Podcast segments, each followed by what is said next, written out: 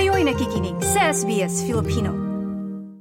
Sa ulo ng mga balita, ilang bahagi ng New South Wales nakaranas ng flash flooding kagabi. Bethlehem ipinagpaliwan ang pagdiriwang ng Pasko dahil sa kaganapan sa Gaza. At mga pagbati ngayong Pasko mula kay Prime Minister Albanese at Pangulong Ferdinand Marcos Jr. ng Pilipinas, pakinggan.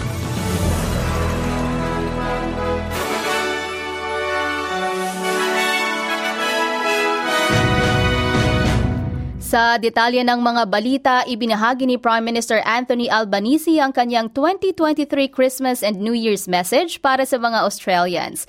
Kasabay ng pag-alala sa mga biktima ng kalamidad at baha sa Northern Queensland at sa pagbabalik tanaw din ng punong ministro, aniya maraming Australians ang nasasabik magdiwang ngayong holiday period matapos ang pagsubok na hinarap sa buong taon habang marami rin ang hikahos at pinagkakasya ang mga nakayanan dahil sa cost of living pressures. Meron ding nahati ang opinyon sa debate kaugnay ng Voice to Parliament referendum at mga gyera sa labas ng bansa.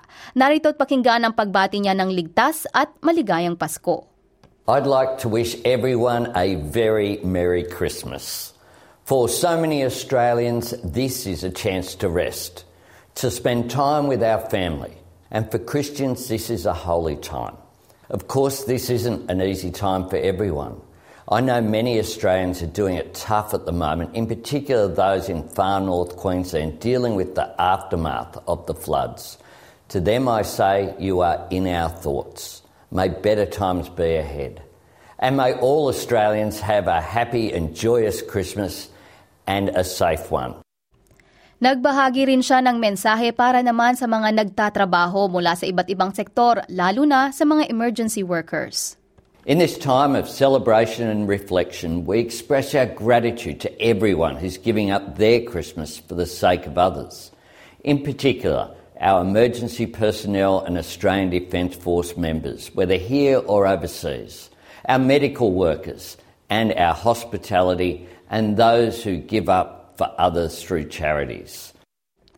Mula naman sa Pilipinas, hinimok ni Pangulong Ferdinand Marcos Jr. sa kanyang mensahe sa mga, ang mga Filipino na maging instrumento ng pag-asa sa pamamagitan ng pag-aabot ng tulong sa mga nangangailangan. Sa kanyang Christmas Eve message, hinikayat ng Pangulong Marcos ang mga Filipino na palawakin ang Christmas spirit, hindi lamang sa mga pamilya, kamag-anak at kaibigan. Ayon pa sa kanya, ang totoong mensahe o meaning ng pagdiriwang ng Pasko ay ang pagbibigay pugay sa kapanganakan ni Jesus sa pamamagitan pamamagitan ng pag-reach out sa mga nangangailangan nating kababayan.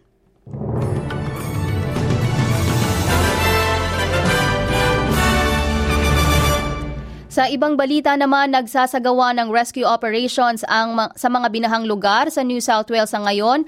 Kasunod ito ng malakas na ulan sa ilang bayan at nagkaroon ng, pag, ng flash floods. Ayon sa emergency services, nakatanggap sila ng 94 na incident sa loob lamang ng tatlong oras sa Sydney nitong linggo ng gabi kung saan 30 kabahayan ang pinasok ng tubig baha.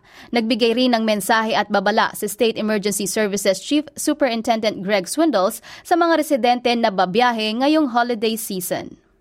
And uh, we're asking people to be prepared also for, with these thunderstorms, uh, an increase in uh, strong winds and also uh, the potential for some large hail that may fall.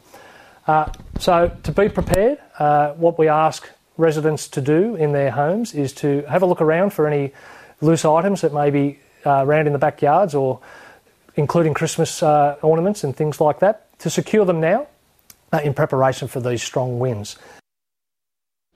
Samantala sa ibang balita, kung para sa mga Kristiyano ang kapanganakan ni Jesus ang sentro ng pagdiriwang ng Pasko, ang mga mamamayan naman ng Bethlehem kung saan isinilang si Kristo ay nababalot ng lungkot at pagdadalamhati. Kanselado ang selebrasyon ngayong taon at wala ring turista ayon sa Palestinian Tourism Minister Rula Mayala dahil sa mga kaganapan sa Gaza, West Bank at Palestinian territories. Sa Pilipinas naman, inihayag ng Armed Forces of the Philippines na aasahan ng mas maraming joint patrols sa West Philippine Sea sa susunod na taon para maprotektahan ang lugar. Ayon pa kay AFP spokesperson Colonel Meldel Aguilar, ito ay matapos magsagawa ang Pilipinas ng air at maritime patrols kasama ang Amerika at Australia. Aniya umaasa ang AFP na makakasama nila ang mga bansang Japan at iba pa na nagpahayag din ng kanilang intensyon na protektahan ang Pilipinas at West Philippine Sea.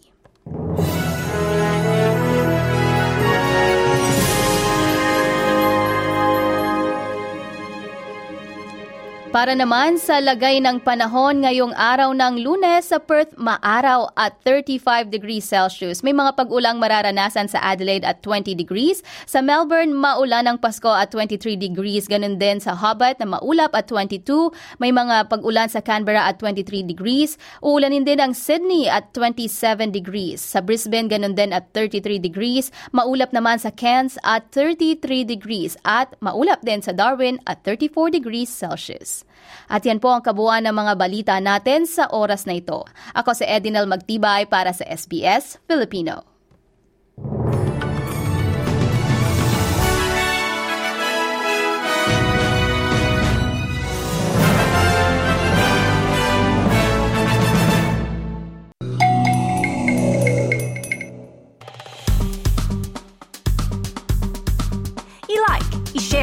Mag-comment, sundan ang SBS Filipino sa Facebook.